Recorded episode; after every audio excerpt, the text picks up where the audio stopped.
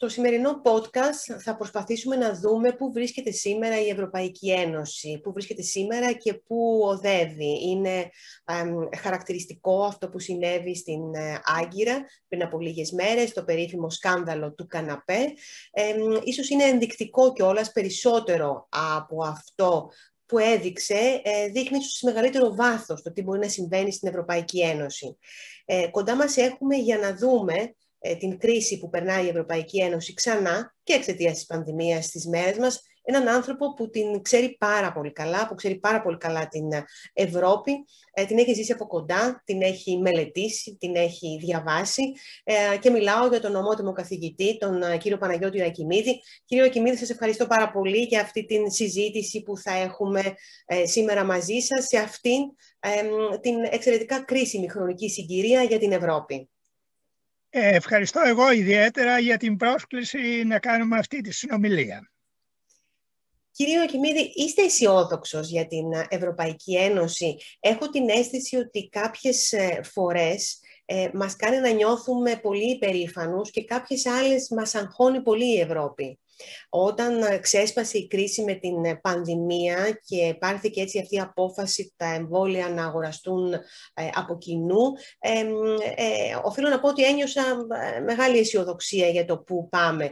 στην πορεία βέβαια φάνηκαν τα προβλήματα, οι αγκυλώσεις, τα λάθη. Αισιοδοξείτε, πιστεύετε ότι σε γενικές γραμμές πάμε καλά; Κοιτάξτε, δεν υπάρχει καμία αμφιβολία ότι αυτή τη στιγμή σε επίπεδο Ευρωπαϊκής Ένωσης και σε ό,τι αφορά ιδιαίτερα το ζήτημα των εμβολίων υπάρχουν κάποια προβλήματα. Με άλλα λόγια, η Ευρωπαϊκή Ένωση έδειξε μια ορισμένη αδυναμία να χειριστεί αποτελεσματικά το θέμα της προμήθειας των εμβολίων.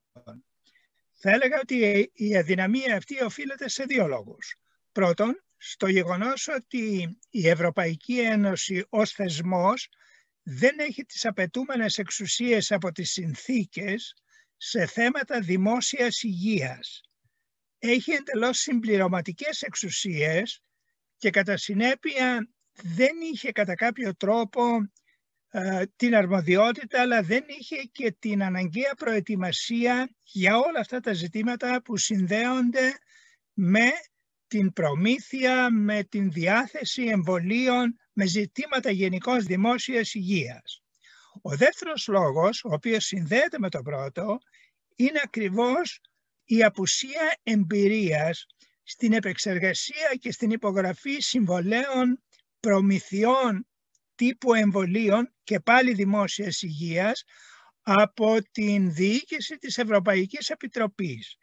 Και ως αποτέλεσμα αυτών των δύο παραγόντων θα έλεγα, αλλά και ενδεχομένως και κάποιων άλλων παράλληλων ή συμπληρωματικών, υπήρξε αυτή η αριθμία, η μεγάλη αριθμία σε ό,τι αφορά την προμήθεια και την διάθεση των εμβολίων που κατά κάποιο τρόπο έχουν πλήξει την εικόνα της Ευρωπαϊκής Ένωσης. Αυτή όμως είναι η μία πτυχή σε ό,τι αφορά την διαχείριση της πανδημίας. Υπάρχει παρά τα αυτά και μια άλλη πτυχή, η οποία είναι η εξόχως θετική θα έλεγα. Και η άλλη πτυχή συνδέεται βεβαίως με τον τρόπο που αντέδρασε η Ευρωπαϊκή Ένωση, Ευρωπαϊκή Επιτροπή και Ευρωπαϊκό Συμβούλιο σχετικά με την διαχείριση των οικονομικών και κοινωνικών συνεπειών της πανδημίας. Με άλλα λόγια, όπως είναι γνωστό, η Ευρωπαϊκή Ένωση μπόρεσε να προχωρήσει σε μία σειρά από, στην υιοθέτηση μάλλον θα έλεγα, μία σειρά προγραμμάτων για την αντιμετώπιση αυτών των αρνητικών συνεπειών με πρώτο και σημαντικότερο βέβαια το πρόγραμμα και τη θέσπιση του Ταμείου Ανάκαμψης και Ανθεκτικότητας ύψους 750 δισεκατομμυρίων ευρώ για την χρηματοδότηση έργων προκειμένου να αντιμετωπιστούν οι οικονομικές επιπτώσεις και οι οικονομικές συνέπειες της πανδημίας. Και βεβαίως θα πρέπει να σημειώσουμε ότι ε, πέρα από το ποσό αυτό καθεαυτό των 750 δισεκατομμυρίων που συνολικά είναι το λεγόμενο πρόγραμμα για την Ευρώπη της νέας γενιάς, πέρα λοιπόν από το ποσό αυτό έχει και ιδιαίτερη ιστορική θα έλεγα ίσως σημασίας το Επίσης σημαντικό γεγονός ότι θα αντλήσει η Ευρωπαϊκή Ένωση το ποσό αυτό μέσω δανεισμού. Με άλλα λόγια, για πρώτη φορά η Ευρωπαϊκή Επιτροπή θα προσφύγει στις χρηματαγορές και θα δανειστεί αυτό το τεράστιο ποσό προκειμένου στη συνέχεια να το διαθέσει με τη μορφή επιδοτήσεων, grants, ένα μεγάλο ποσό, περίπου 400 δισεκατομμύρια, το υπόλοιπο με τη μορφή δανείων στις χώρες μέλη και να σημειώσουμε εδώ ότι η Ελλάδα είναι μία από τις πλέον επωφελημένες χώρες ε, σε ό,τι αφορά την διάθεση του ποσού αυτού. Επομένως, στο σκέλος της αντιμετώπισης των ε, συνεπειών, των οικονομικών συνεπειών της πανδημίας, θα έλεγα ότι η Ευρωπαϊκή Ένωση αντέδρασε μάλλον επιτυχώς. Πού μας οδηγεί όλη αυτή, κατά κάποιο τρόπο, η εικόνα; Μας οδηγείς, με οδηγεί προσωπικά τουλάχιστον σε ένα συμπέρασμα σχετικό αισιόδοξο. Με άλλα λόγια, δεν προσυπογράφω τις απόψεις εκείνες που λένε ότι εξαιτίας των προβλημάτων ή των ε, δυσκολιών που παρουσιάστηκαν στην, ε, στο πεδίο του εμβολιασμού η Ευρωπαϊκή Ένωση είναι καταδικασμένη. Όπως γράφει και σήμερα σε ένα άρθρο της Financial Times, η Ευρωπαϊκή Ένωση ε, διαθέτει πολύ υψηλότερη ανθεκτικότητα, resilience, από ό,τι διαθέτουν πολλοί άλλοι οργανισμοί και επομένως θα διαψεύσει και πάλι τους επικριτές εκείνους που προβλέπουν κατάρρευση ή διάλυση ή κάτι παρεμφερές. Η εικόνα δεν είναι καλή όπως σημείωσα, αλλά παρά τα αυτά νομίζω ότι η Ευρωπαϊκή Ένωση θα μπορέσει να ξεπεράσει τα προβλήματα και βεβαίως θα τα ξεπεράσει πολύ πιο αποτελεσματικά εάν στο μεταξύ προχωρήσει και σε ορισμένες καινοτομίες, μεταρρυθμίσεις οι οποίες είναι απαραίτητες για την εποχή μετά την πανδημία. Σε αυτή την περίπτωση όμως δεν χρειάζεται πάντα ομοφωνία και ε, εσείς μιλάτε τώρα και για αλλαγές συνθήκων για να προχωρήσει σε αυτές τις μεταρρυθμίσεις ή μιλάτε για μεταρρυθμίσεις που μπορούν να γίνουν και χωρίς αλλαγή συνθήκων.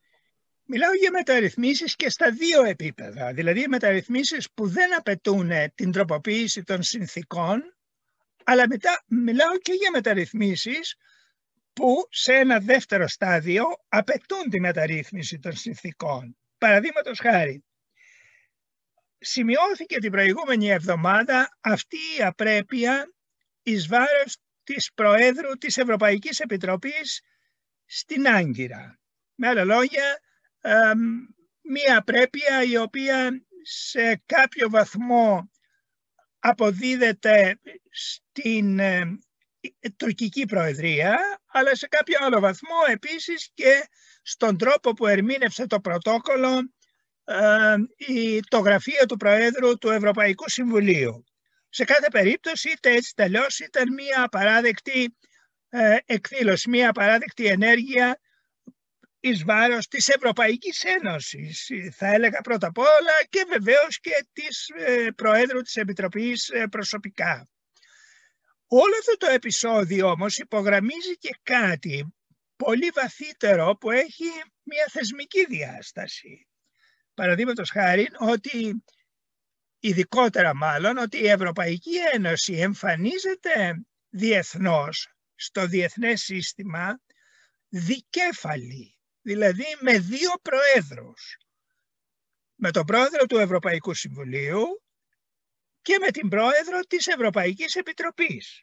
Με αποτέλεσμα να μπερδεύονται πολλές χώρες, όχι μόνο η Τουρκία, είτε μπερδεύεται σκοπίμως ή όχι, αλλά και άλλες χώρες να μπερδεύονται ποιος τελικός ή ποια τελικός εκπροσωπεί την Ευρωπαϊκή Ένωση. Εδώ η άποψη μου είναι ότι η Ευρωπαϊκή Ένωση δεν χρειάζεται δύο πρόεδρους, χρειάζεται έναν πρόεδρο.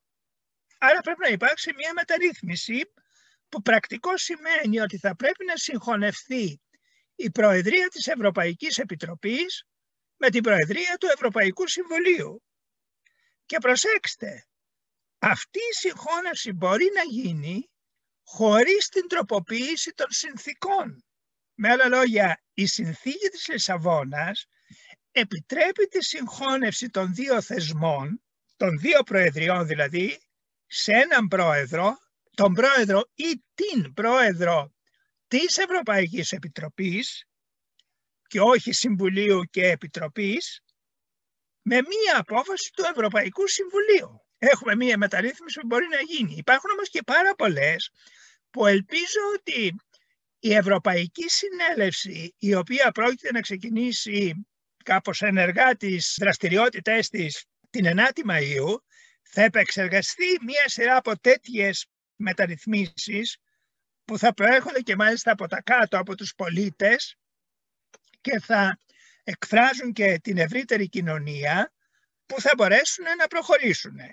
Οι, οι συνθήκες και ειδικότερα οι συνθήκες της Λισαβόνας περιέχει ευρύτερη δυναμική και πεδίο για μεταρρυθμίσεις χωρίς την τροποποίηση των συνθήκων. Παραδείγματος χάρη σε ό,τι αφορά την Οικονομική και την Νομισματική Ένωση. Παρά τα αυτά, νομίζω ότι σε ένα δεύτερο στάδιο θα πρέπει να ακολουθήσει και η τυπική μεταρρύθμιση των συνθήκων, όχι για να ξανασχοληθούμε και πάλι τόσο πολύ με τη θεσμική μηχανική, δηλαδή με τους θεσμούς, πώς και τα λοιπά, και σε κάποιο βαθμό θα πρέπει να ασχοληθούμε, αλλά κυρίως με τις πολιτικές της Ευρωπαϊκής Ένωσης, την Οικονομική και την Νομισματική Ένωση, την κοινωνική πολιτική που ε, έχει ανάγκη η Ευρωπαϊκή Ένωση και βεβαίως το πεδίο της Ευρωπαϊκής Δημοκρατίας, πώς μπορεί να ενισχυθεί η σχέση Ευρωπαϊκής Ένωσης, Ευρωπαϊκής Κοινωνίας και Ευρωπαίων πολιτών. Επομένως η απάντηση είναι ναι, χρειαζόμαστε μεταρρυθμίσεις είτε με την τροποποίηση είτε χωρίς την τροποποίηση των συνθήκων. Κύριο Ακημίδη, από την εμπειρία σας, γιατί θεωρείτε ότι είναι τόσο πολύ δύσκολο να πλησιάσει η Ευρωπαϊκή Ένωση, οι θεσμοί της, οι Βρυξέλλες να το πω αλλιώς, οι Βρυξέλλες και ενδεχομένως και το Στρασβούργο να, να, να πλησιάσουν τον Ευρωπαίο πολίτη. Γιατί παρόλο το, την προσπάθεια που καταβάλουν με, με τα διάφορα μέσα επικοινωνίας, δεν έχουν καταφέρει να επικοινωνήσουν πραγματικά ουσιαστικά στον κόσμο το τι μας προσφέρει η Ευρωπαϊκή Ένωση. Ενδεχομένως να το καταλάβαμε λίγο καλύτερα τώρα με το Brexit ε, και εδώ στην Ελλάδα αλλά και στην υπόλοιπη Ευρώπη όταν κάποια πράγματα που μπορούσαμε να κάνουμε με το Ηνωμένο Βασίλειο διαπιστώνουμε ξαφνικά ότι δεν μπορούμε να τα κάνουμε. Ε, και ίσως εκεί να αντιλαμβανόμαστε πραγματικά πώς η Ευρωπαϊκή Ένωση, πώς η συνθήκη Σέγγεν, ε, πόσο καλό έχουν κάνει στην, στη ζωή μας αλλά σε άλλα κομμάτια φαίνεται ότι ο απλός πολίτης αδυνατεί να το αντιληφθεί. Κοιτάξτε, έχετε νομίζω απόλυτα δίκιο. Το ζήτημα που θίγεται είναι ιδιαίτερα ευαίσθητο και σημαντικό. Με άλλα λόγια, η σχέση ακριβώς της Ευρωπαϊκής Ένωσης με τους πολίτες ή με άλλα λόγια η ουσιαστική νομιμοποίηση της Ευρωπαϊκής Ένωσης. Και είναι ένα εξαιρετικά σύνθετο και περίπλοκο ζήτημα που δεν μπορεί να απαντηθεί και πάρα πολύ εύκολα θα έλεγα. Ε, πρώτα απ' όλα σημειώσουμε το θετικό στοιχείο και το θετικό στοιχείο είναι ότι παρά τα προβλήματα και τις λειτουργίες που υπάρχουν σε επίπεδο Ευρώπης η Ευρωπαϊκή Ένωση εξακολουθεί να απολαμβάνει ε, ενός υψηλού επίπεδου υποστήριξης στις κοινωνίες ιδιαίτερα μετά το Brexit και μάλιστα η υποστήριξη αυτή είναι πολύ υψηλότερη ανάμεσα στους νέους ανθρώπους. Δεν είναι το επιθυμητό επίπεδο, αλλά πάντως είναι ένα σχετικώς ε, καλό επίπεδο. Γιατί, διότι οι νέοι εκτιμούν και την ελευθερία διακίνησης, εκτιμούν το πρόγραμμα Εράσμους, έχουμε τη γενιά Εράσμους, δηλαδή εκατομμύρια νέων που επισκέφτηκαν άλλες χώρες, άλλα πανεπιστήμια και είχαν άλλες εμπειρίες. Παρά τα αυτά όμως, θα πρέπει να καταβληθούν μεγαλύτερες προσπάθειες προκειμένου να ενισχυθούν οι δεσμοί αυτοί, η νομιμοποίηση και τελικώς να δημιουργηθεί ο Ευρωπαϊκός Δήμος και η Ευρωπαϊκή Ταυτότητα. Και εδώ υπάρχουν πάρα πολλοί δρόμοι οι οποίοι μπορούν να οδηγήσουν σε κάτι τέτοιο, να συμβάλλουν σε κάτι τέτοιο. Ο ένας δρόμος είναι βέβαια ε, μία σειρά, ένα πακέτο από μεταρρυθμίσεις σε ό,τι αφορά τους θεσμούς. Ε, κάτι που είναι σημαντικό. Ωστόσο θα έλεγα πολύ πιο σημαντικότερο είναι το πακέτο των πολιτικών. Τι είδους πολιτικές έχει η Ευρωπαϊκή Ένωση και αν οι πολιτικές αυτές ανταποκρίνονται στις ανάγκες, στις προσδοκίες της ευρωπαϊκής κοινωνίας και των Ευρωπαίων πολιτών.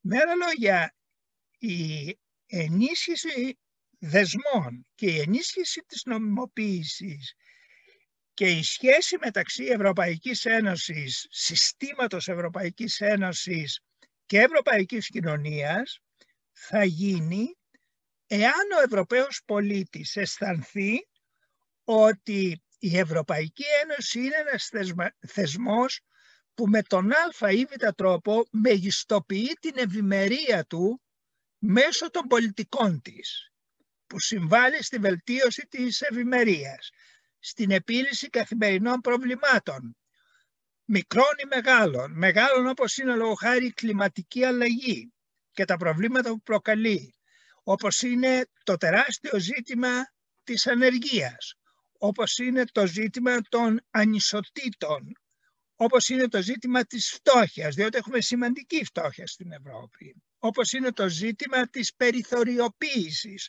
στον ευρωπαϊκό χώρο. Όλα αυτά είναι πάρα πολύ σημαντικά ζητήματα και η Ευρωπαϊκή Ένωση θα πρέπει να εμφανιστεί ότι εκεί προσφέρει ουσιαστικά πράγματα. Κάνει delivery όπως λέμε που είναι η μόνη διαδικασία για την ουσιαστική ενίσχυση της ε, νομιμοποίησης και των δεσμών με την Ευρωπαϊκή Κοινωνία. Με άλλα λόγια, η Ευρωπαϊκή Ένωση θα πρέπει να μεταξελιχθεί σε ένα ουσιαστικό σύστημα μεγιστοποίησης της ευημερίας των Ευρωπαίων πολιτών, δηλαδή να ακούει την Ευρωπαϊκή Κοινωνία. Και από την άλλη μεριά, επίσης, θα πρέπει να εμφανιστεί ότι είναι ένας θεσμός ικανός να διαχειριστεί ε, τις απειλές που έχει από το εξωτερικό της περιβάλλον, την αστάθεια όπως είναι χάρη στην Ανατολική Μεσόγειο, όπως είναι στην Ουκρανία ή όπως είναι οι προκλήσεις που προέρχονται από την Κίνα αλλά και από τις ΗΠΑ σε κάποιο βαθμό θα έλεγα, από τη Ρωσία οπωσδήποτε.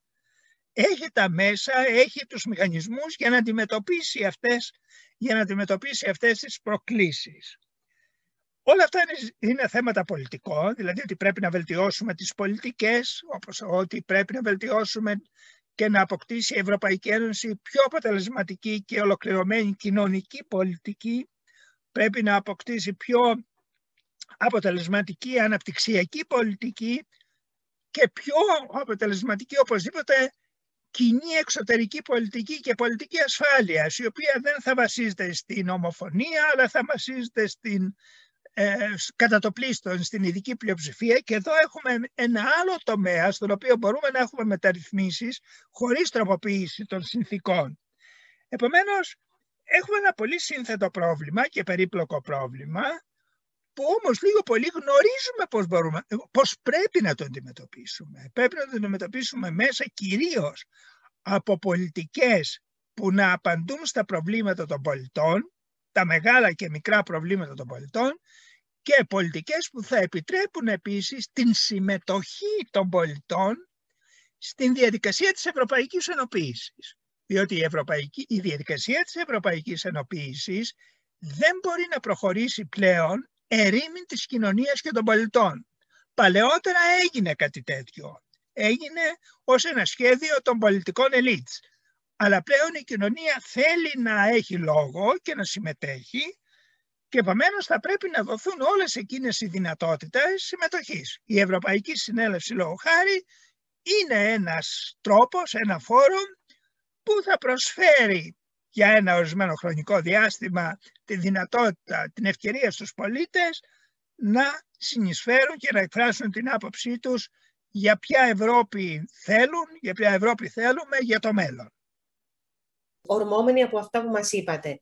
Θεωρητικά τουλάχιστον η αλλαγή που έγινε στη δύναμη, να το πω έτσι, στην πολιτική δύναμη του Ευρωπαϊκού Κοινοβουλίου, ε, ήθελε αυτό να καταδείξει, ήθελε να, δει, να, να πει στον Ευρωπαίο πολίτη ότι ψηφίζεις και ο, ο βουλευτής, ο ευρωβουλευτής που εσύ εκλέγεις, ε, τελικά συμμετέχεις στις αποφάσεις. Ε, ουσιαστικά όμως, κυρία Οκεμίδη, δεν συμμετέχεις στις αποφάσεις, έτσι δεν είναι. Δηλαδή, το Ευρωπαϊκό Κοινοβούλιο σε μικρό βαθμό μπορεί να εμποδίσει αποφάσεις α, του Συμβουλίου, έτσι δεν είναι; Κοιτάξτε, εδώ λιγάκι θα διαφοροποιηθώ. Θα πω το εξής ότι το Ευρωπαϊκό Κοινοβούλιο σήμερα κάτω από τη συνθήκη της Λισαβόνας είναι ουσιαστικά συνομοθέτης με το Συμβούλιο της Ευρωπαϊκής Ένωσης. Με άλλα λόγια, σε ποσοστό περίπου 80-85% των αποφάσεων θα πρέπει να συμμετάσχει προκειμένου να ληφθεί μία απόφαση. Είτε πρόκειται για τον προϋπολογισμό της Ευρωπαϊκής Ένωσης, είτε πρόκειται για το δημοσιονομ... πολιετές δημοσιονομικό πλαίσιο, παραδείγματος χάρη, είτε πρόκειται για πολιτικές, όπως είναι για την πολιτική του περιβάλλοντος ή όπως είναι οι πολιτικές για την ε, διαχείριση, για την αντιμετώπιση των προκλήσεων που προέρχονται από τις μεγάλες ε, ε, ψηφιακές εταιρείες. Άρα το Κοινοβούλιο αυτή τη στιγμή έχει εξουσίες, ε, οι οποίες είναι αρκετά σημαντικές. Δεν είναι το Κοινοβούλιο που είχαμε στη δεκαετία του 90 ή πολύ περισσότερο στη δεκαετία του 80. Το πρόβλημα είναι ότι οι εξουσίες αυτές που έχει και που τις ασκεί σε αρκετά θα έλεγα σημαντικό βαθμό δεν μπορεί να τις επικοινωνήσει αποτελεσματικά στην ευρωπαϊκή κοινωνία το κοινοβούλιο. Και εδώ υπάρχει ένα μεγάλο πρόβλημα και ένα μεγάλο ερώτημα. Γιατί δεν μπορεί να τις επικοινωνήσει ενώ τις ασκεί και ενώ επηρεάζει και μάλιστα μερικές σημαντικές ε, νομικές πράξεις της Ένωσης, κανονισμοί και οδηγίες προέκυψαν και ιδιαίτερα ευεργετικές για την κοινωνία προέκυψαν ως αποτέλεσμα του ρόλου του Ευρωπαϊκού Κοινοβουλίου. Νομίζω δεν μπορεί να τις επικοινωνήσει για πολλούς λόγους. Ένας εκ των οποίων είναι ότι ακολουθεί μία τελετουργία μοναστηριακή θα έλεγα, δηλαδή ε, συμπεριφέρεται ως ένα κλειστό σύστημα παρά το γεγονός ότι θα πρέπει να είναι ακριβώς το σύστημα που είναι ανοιχτό στην κοινωνία. Να σας δώσω ένα παράδειγμα. Πάρτε ένα ψήφισμα του Ευρωπαϊκού Κοινοβουλίου από τα περίφημα ψηφίσματα που εκδίδει το Ευρωπαϊκό Κοινοβουλίο. Είτε πρόκειται για την Τουρκία, είτε πρόκειται για την κλιματική αλλαγή, είτε πρόκειται για την κοινωνική πολιτική. Στο ψήφισμα αυτό μπορεί να υπάρχουν πέντε ή και δέκα πολύ σημαντικές προτάσεις, εξαιρετικά σημαντικές προτάσεις. Αλλά κοιτάξτε, αυτές οι προτάσεις χάνονται σε ένα κείμενο σελίδων, πολλών σελίδων, φλίαρο, το οποίο έχει έχοντας υπόψη εκείνο, έχοντας υπόψη το άλλο, έχοντας υπόψη το α, έχοντας υπόψη το β, το γ, το δ, το ε και διερωτάμε όταν διαβάζω αυτό το κείμενο. Μα για όνομα του Θεού, είναι ανάγκη να υπάρχουν όλα αυτά τα φλίαρα πράγματα με αποτέλεσμα να είναι αδύνατο να αντιμετωπίσεις ποιο είναι το ουσιαστικό σημείο και το κέριο εκείνο σημείο, δηλαδή την πρόταση που καταθέτει ή την θέση που καταθέτει. Δεν μπορεί το κάτω-κάτω της γραφής να τα βάλει όλα αυτά τα άλλα σε ένα παράρτημα ή να βρει έναν τρόπο να αρθρώσει το κείμενο ώστε να είναι κατανοητό, αναγνώσιμο από το μέσο πολίτη. Προφανώς δεν μπορεί ή μάλλον μπορεί αλλά δεν θέλει να το κάνει. Αλλά αυτό υπονομεύει το ρόλο του και την νομιμοποίησή του. Δηλαδή δεν, δεν περνάει, πολύ, όπως πολύ σωστά είπατε, ο ρόλος του στην ευρωπαϊκή κοινωνία. Να πάρουμε ένα άλλο παράδειγμα. Είναι γνωστό ότι η Ευρωπαϊκή Ένωση εδώ και δεκαετίες θα έλεγα έχει θεσπίσει την, ε, το θεσμό του Ευρωπαίου πολίτη, δηλαδή της ευρωπαϊκής υπηκότητας ως νομική κατάσταση, όχι απλώς ως μια πολιτική διακήρυξη, υπάρχει και είναι μέσα στη συνθήκη. Πράγμα που σημαίνει ότι όλοι μας έχουμε διπλή υπηκότητα. Όλοι μας εννοώ οι Ευρωπαίοι πολίτες. Έχουμε διπλή υπηκότητα, την εθνική μας υπηκότητα και την ευρωπαϊκή υπηκότητα που μας προσφέρει ορισμένα δικαιώματα αλλά και ορισμένες υποχρεώσεις. Ε, πόσο, ποιο τμήμα της κοινωνίας και πόσοι πολίτες γνωρίζουν ότι υπάρχει η ευρωπαϊκή η υπηκότητα. Ένα πάρα πολύ μικρό. Εγώ ελάχιστο, πάντοτε... ελάχιστο θα έλεγα ελάχιστο. κύριε Μα ξέρετε, στα πανεπιστήμια πολλές φορές έθετα ακριβώς αυτό το ερώτημα. Εάν είναι γνωστό από τους ε, φοιτητές. Και δεν ήταν γνωστό. Αλλά κοιτάξτε, εάν η ευρωπαϊκή υπηκότητα, δηλαδή έννοια του Ευρωπαίου πολίτη, το citizenship. Είναι άγνωστο, αντιλαμβάνεται κανείς πόσο δύσκολο, πόσο να γνωρίζει ο Ευρωπαίος πολίτης τώρα για, το, ε, για την νομισματική ένωση και όλα τα σχετικά και περίπλοκα πράγματα, για την τραπεζική ένωση, για μία σειρά από άλλες οδηγίες. Επομένως, εδώ έχουμε ένα πολύ σημαντικό ζήτημα ε, πώς επικοινωνείται το προϊόν της Ευρωπαϊκής Ένωσης, αλλά βεβαίως έχουμε και σε έναν βαθμό μία περιπλοκότητα του συστήματος, γι' αυτό πάντοτε στις τροποποιήσεις συνθήκων που είχαν προηγηθεί, ένα από τα αιτήματα ήταν πώς θα κάνουμε απλοποίηση των διαδικασιών και των συνθήκων ώστε να είναι κατανοητές. Ε, δεν μπορέσαμε να το κάνουμε. Το με το Σύνταγμα το Ευρωπαϊκό, το οποίο απέτυχε όμως, επιχειρήσαμε να το κάνουμε πιο αποτελεσματικά, αλλά αυτή η διαδικασία δυστυχώς δεν, ε, δυστυχώς δεν προχώρησε. Παραδείγματος χάρη, να μην έχουμε τόσες σελίδες συνθήκων, αλλά να έχουμε μία συνθήκη και όχι έξι συνθήκες, η οποία θα είναι πολύ πιο σύντομη, πολύ πιο περιεκτική ε, και να είναι πολύ πιο αναγνώσιμη, πιο εύκολα κατανοητή από τον πολίτη και να μην είναι σε αριθμό λέξεων πενταπλάσια από το Αμερικανικό Σύνταγμα, όπως είναι. Ε, όλα αυτά είναι ζητήματα που θα πρέπει οπωσδήποτε να τα αντιμετωπίσουμε για να έλθει η Ευρωπαϊκή Ένωση πιο κοντά στο μέσο Ευρωπαίο πολίτη. Τώρα, ε, το θίξατε, αλλά θα ήθελα να επιμείνω λίγο περισσότερο στο θέμα της ε, εξωτερικής πολιτικής, ευρωπαϊκής εξωτερικής πολιτικής και άμυνας. Και εδώ παρατηρούμε μία αμηχανία από την Ευρωπαϊκή Ένωση και επίσης τα προηγούμενα χρόνια και μία τάση ε, να μην ανακατεύεται, να μην παίρνει θέση σε κέρια ζητήματα που αφορούν και στην γειτονιά μας, είτε πρόκειται για θέματα της Νοτιοανατολικής ε, Μεσογείου, ε, το θέμα της Συρίας, της Τουρκίας, ακόμη και, και στη Λιβύη, στην, με τη Ρωσία, βλέπουμε με την Κίνα, βλέπουμε και εκεί ότι η Ευρωπαϊκή Ένωση λίγο το αντιμετωπίζει, τα αντιμετωπίζει όλα αυτά αμήχανα. Το θέμα των Δυτικών Βαλκανίων, όπου θα έπρεπε η παρουσία της να είναι πάρα πολύ αισθητή στα Δυτικά Βαλκάνια. Ε, και εκεί άλλες φορές συμμετέχει, μετά δεν συμμετέχει, μετά δεν ανακατεύεται και φυσικά παίζει πολύ μεγάλο ρόλο, παίζουν πολύ μεγάλο ρόλο και τα εθνικά συμφέροντα της κάθε χώρας που πολλές φορές νιώθουμε ότι υπερισχύουν της Ευρωπαϊκής ε, Ένωσης. Αυτό είναι κάτι που ε, μπορεί να λυθεί, εκτιμάτε κύριε Ακημίδη. Κοιτάξτε, πρώτον, νομίζω πολύ ορθά περιγράφεται την κατάσταση που έχουμε, δυστυχώς.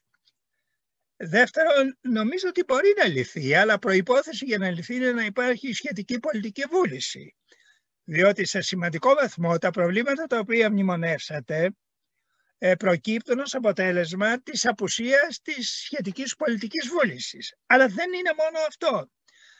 Με άλλα λόγια, ε, ναι, υπάρχει η απουσία πολιτικής βούλησης η οποία δυσκολεύει την, ε, ε, αν θέλετε, αποτελεσματική λειτουργία της κοινής εξωτερικής πολιτικής, αλλά υπάρχουν και ε, ελλείμματα ή, αν θέλετε, προβλήματα εντός του συστήματος της εξωτερικής πολιτικής αυτής καθεαυτής.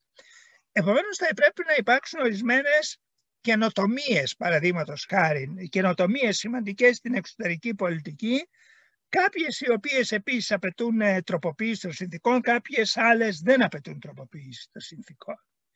Μεταξύ των καινοτομιών για να βελτιώσουμε την αποτελεσματικότητα της εξωτερικής πολιτικής, νομίζω θα μπορούσαμε να αναφέρουμε πρώτον την ε, μετάβαση σε καθεστώς τουλάχιστον για ορισμένα θέματα, αν όχι στο σύνολο, στο καθεστώς της ενισχυμένης ειδικής πλειοψηφίας. Με άλλα λόγια, είναι πρακτικώς αδύνατο να έχουμε αποτελεσματική εξωτερική πολιτική με ομοφωνία. Δηλαδή, αν πρέπει να συμφωνήσει ο καθένας από τις 27 χώρες, από τη Γαλλία, την Ιταλία μέχρι τη Λετωνία, την Ιρλανδία και τη Μάλτα. Ε, είναι πέρα για πέρα δύσκολο. Επομένως θα πρέπει να περάσουμε σε ειδική πλειοψηφία, επαναλαμβάνω, τουλάχιστον για ορισμένες, μια, μια μεγάλη κατηγορία θεμάτων. Και ξέρετε, αυτό το πέρασμα στην ειδική πλειοψηφία και πάλι μπορεί να γίνει με την ενεργοποίηση ενός άρθρου της Συνδίκης της Λισαβόνας, χωρίς την τυπική τροποποίηση των συνθήκων. Αυτή είναι μία καινοτομία. Μια δεύτερη καινοτομία που νομίζω είναι αναγκαία, κατά την δική μου εκτίμηση τουλάχιστον, είναι η θέσπιση ενός Συμβουλίου Ασφαλείας, κατά το πρότυπο, όχι, όχι ακριβώς το ίδιο, του Συμβουλίου Ασφαλείας του Οργανισμού Ηνωμένων Εθνών σε επίπεδο Ευρωπαϊκής Ένωσης.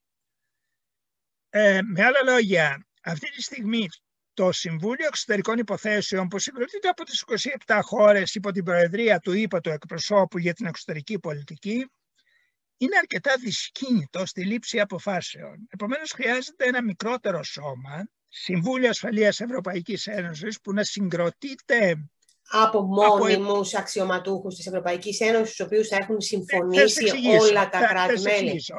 Θα συγκροτείται από ε, ενδεχομένως 7 ή 9 χώρες, δεν ξέρω, αυτό είναι κάτι που μπορεί να αποφασιστεί πρακτικώ, εκ των οποίων κάποιες θα είναι ιονί μόνιμες, μόνιμες με την έννοια ότι θα είναι για μια μεγαλύτερη θετία, μια πενταετή θητεία λόγου χάρη, ε, και κάποιες άλλες θα είναι εναλλασσόμενες κατά το σύστημα που εναλλάσσεται η Προεδρία του Συμβουλίου της Ένωσης, του Συμβουλίου Υπουργών της Ένωσης. Ε, και οι αποφάσεις εκεί θα λαμβάνονται με την πλειοψηφία στην οποία θα πρέπει να υπάρχει η συμμετοχή των μονίμων και των μη μονίμων μελών. Αυτό θα είναι ένα πιο αποτελεσματικό και ευέλικτο όργανο ε, που θα μπορεί να παίρνει πιο άμεσα, πιο γρήγορα τις αποφάσεις στο πεδίο της, στο πεδίο της εξωτερικής πολιτικής. Και βεβαίως πέρα από αυτά υπάρχει το μεγάλο ζήτημα το πώς μπορεί η Ευρωπαϊκή Ένωση να αποκτήσει πιο αποτελεσματική κατά κάποιο τρόπο στρατιωτική ισχύ. Διότι ναι, η Ευρωπαϊκή Ένωση θα είναι μια δύναμη ήπιας ισχύως και η ήπια ισχύς είναι μερικές φορές πολύ πιο αποτελεσματική από την σκληρή ε, στρατιωτική δύναμη, αλλά παρά τα αυτά χρειάζεται ως last resort, ως έσχατη καταφυγή και τη στρατιωτική δύναμη προκειμένου ορισμένες φορές να προλάβει ή να επιλύσει κρίσεις. Με άλλα λόγια χρειάζεται την έξυπνη δύναμη που θα είναι ένα μείγμα ε, ήπιας και ε, σκληρής ισχύως, που επίσης απουσιάζει από την Ευρωπαϊκή Ένωση, από την κοινή εξωτερική πολιτική ε, αυτή τη στιγμή. Και βεβαίως ε, η Ένωση θα πρέπει να έχει συνεκτική παρουσία στο διεθνές σύστημα απέναντι ε, στην Κίνα, στις Ηνωμένες Πολιτείες, στη Ρωσία και γι' αυτό όπως προείπα ενδεχομένως η μονοπρόσωπη παρουσία μέσω ενός Προέδρου της Ευρωπαϊκής Ένωσης θα συνέβαλε πολύ πιο, θα συνέβαλε πολύ πιο αποφασιστικά διότι ξέρετε παλαιότερα ο Χένι Κίσιγκερ γνωστόν αναζητούσε τον τηλεφωνικό αριθμό για να επικοινωνήσει με την Ευρώπη δεν υπήρχε. Αλλά σήμερα έχουμε το αντίθετο φαινόμενο. Σήμερα έχουμε πάρα πολλούς τηλεφωνικούς αριθμούς, έχουμε πολλούς προέδρους, με αποτέλεσμα κανείς να μπερδεύεται, να υπάρχει βραχικύκλωμα ως προς το ποιος, ποιος, εκπροσωπεί, ποιος εκπροσωπεί την Ευρώπη. Γι' αυτό χρειάζεται μία μονοπρόσωπη εκπροσώπευση. Χρειάζεται δηλαδή ο πρόεδρος της Ευρωπαϊκής Ένωσης που να εκφράζει και στο εσωτερικό αλλά πολύ περισσότερο στο εξωτερικό την ίδια την Ευρωπαϊκή Ένωση. Επομένως, η αποτελεσματική παρουσία της Ένωσης, την διαχείριση κρίσεων είτε στο περιφερειακό είτε στο παγκόσμιο σύστημα, είναι ζήτημα πολιτικής βούλησης οπωσδήποτε σε μεγάλο βαθμό αλλά είναι και ζήτημα θεσμικών καινοτομιών που πρέπει να πραγματοποιηθούν προκειμένου να λειτουργεί πιο γρήγορα, πιο αποτελεσματικά για την πρόληψη, την διαχείριση κρίσεων και την εδραίωση της ειρήνης και της, και της σταθερότητας. Κυρία Ακημίδη, ε, εκτιμάτε εσείς ότι η οριστική αποχώρηση από την πολιτική σκηνή της Γερμανίας, της καγκελαρίου Μέρκελ, θα μπορούσε να αποδεσμεύσει τέτοιου είδους δυνάμεις στην Ευρωπαϊκή Ένωση ή αντίθετα θα κάνει πιο κλειστή την Ευρωπαϊκή Ένωση σε αυτές τις μεταρρυθμίσεις τις οποίες μας λέτε και στις οποίες δεν χρειάζεται αλλαγή των ε, συνθήκων Δηλαδή, το ζήτημα της ειδικής πλειοψηφίας είναι εξαιρετικά σημαντικό και είναι κάτι που πραγματικά ε, θα έλυνε τα χέρια, αν και τολμώ να πω ότι ίσως στην Ελλάδα να το αντιμετωπίζαμε με λίγο σκεπτικισμό, όπως πολλά πράγματα στη χώρα μας θα αντιμετωπίζουμε με σκεπτικισμό, γιατί θα θεωρούσαμε ότι οι μικρότερες χώρες μπορεί να χάσουν την απόλυτη δύναμη που τους δίνει το βέτο. Ομολογουμένως μου είναι δύσκολο να απαντήσω αυτό το ερώτημα, δηλαδή τι πρόκειται να γίνει μετά την οριστική αποχώρηση της κυρίας Μέρκελ από την πολιτική σκηνή της Γερμανίας και της Ευρώπης. Εάν θα προκύψει μια κατάσταση περισσότερο φιλική για μεταρρυθμίσεις σε επίπεδο Ευρωπαϊκής Ένωσης και γενικώς για την Ευρωπαϊκή Ένωση ή λιγότερο φιλική. Ε, θα εξαρτηθεί από το ποιος θα είναι ο επόμενος καγκελάριος, ποιο θα είναι το προφίλ κτλ. Ε, είναι ακόμη νωρίς, δεν μπορούμε να το γνωρίζουμε, αλλά πάντως να σημειώσουμε ότι η κυρία Μέρκελ εδώ και 15 χρόνια περίπου περισσότερα υπήρξε η κεντρική φωνή του συστήματος της Ευρωπαϊκής Ένωσης και παρά τις αντιρρήσεις ή επιφυλάξεις που εκφράζονται από διάφορες πλευρές, ε, νομίζω ότι η παρουσία της υπήρξε γενικώς ευεργετική στην Ευρωπαϊκή Ένωση. Βεβαίως ήταν η κυρία Μέρκελ με, με το χαρακτήρα και το είδος του μυαλού που διαθέτει. Με άλλα λόγια ιδιαίτερα προσεκτική, όχι αν θέλετε ριζοσπαστική και ε, στην διαδικασία λήψης αποφάσεων και τα λοιπά. Προχωρούσε με πολύ προσεκτικά βήματα, αλλά παρά τα αυτά σε στιγμές κρίσιμες νομίζω ότι έπαιξε τελικά το ρόλο της. Σημειώνω λόγω χάρη την απόφασή της το Σεπτέμβριο του 2015 να ανοίξει τα σύνορα και να δεχθεί περίπου ένα εκατομμύριο πρόσφυγες.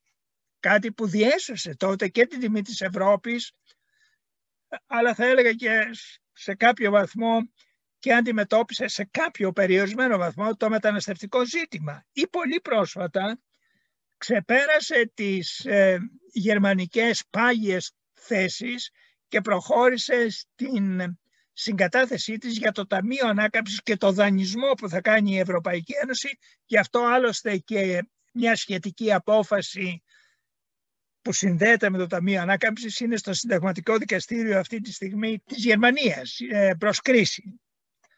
Επομένως, η όλη της λίγο πολύ παρουσία υπήρξε θετική, αν και φυσικά ε, θα ήθελε κάποιος να είναι πιο αποφασιστική ακόμη, πιο ριζοσπαστική κτλ.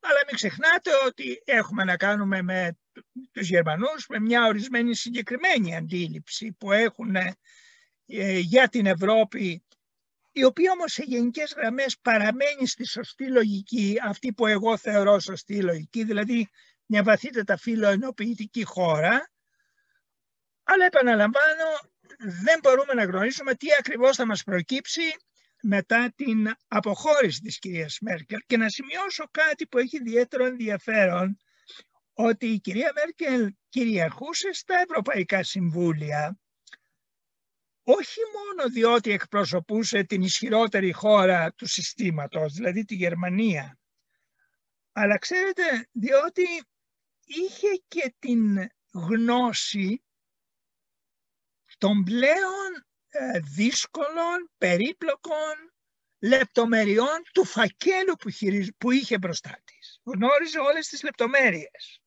Και αυτό της επέτρεπε να παρέμβει σε όλα τα ζητήματα και να παρέμβει μεταγνώσεως που λέμε, όχι απλώς λέγοντας ορισμένα μπλα μπλα μπλα κάποιες φλιαρίες και γενικολογίες.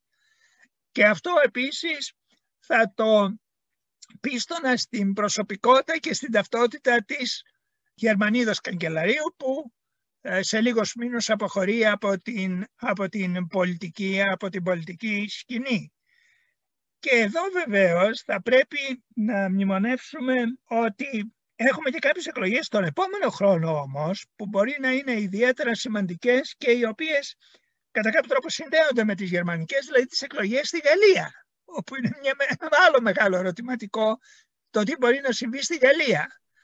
Αλλά αυτό είναι ένα άλλο κεφάλαιο το οποίο θα πρέπει να το δούμε στην πορεία, του, ε, στην πορεία της συζήτησης και του χρόνου.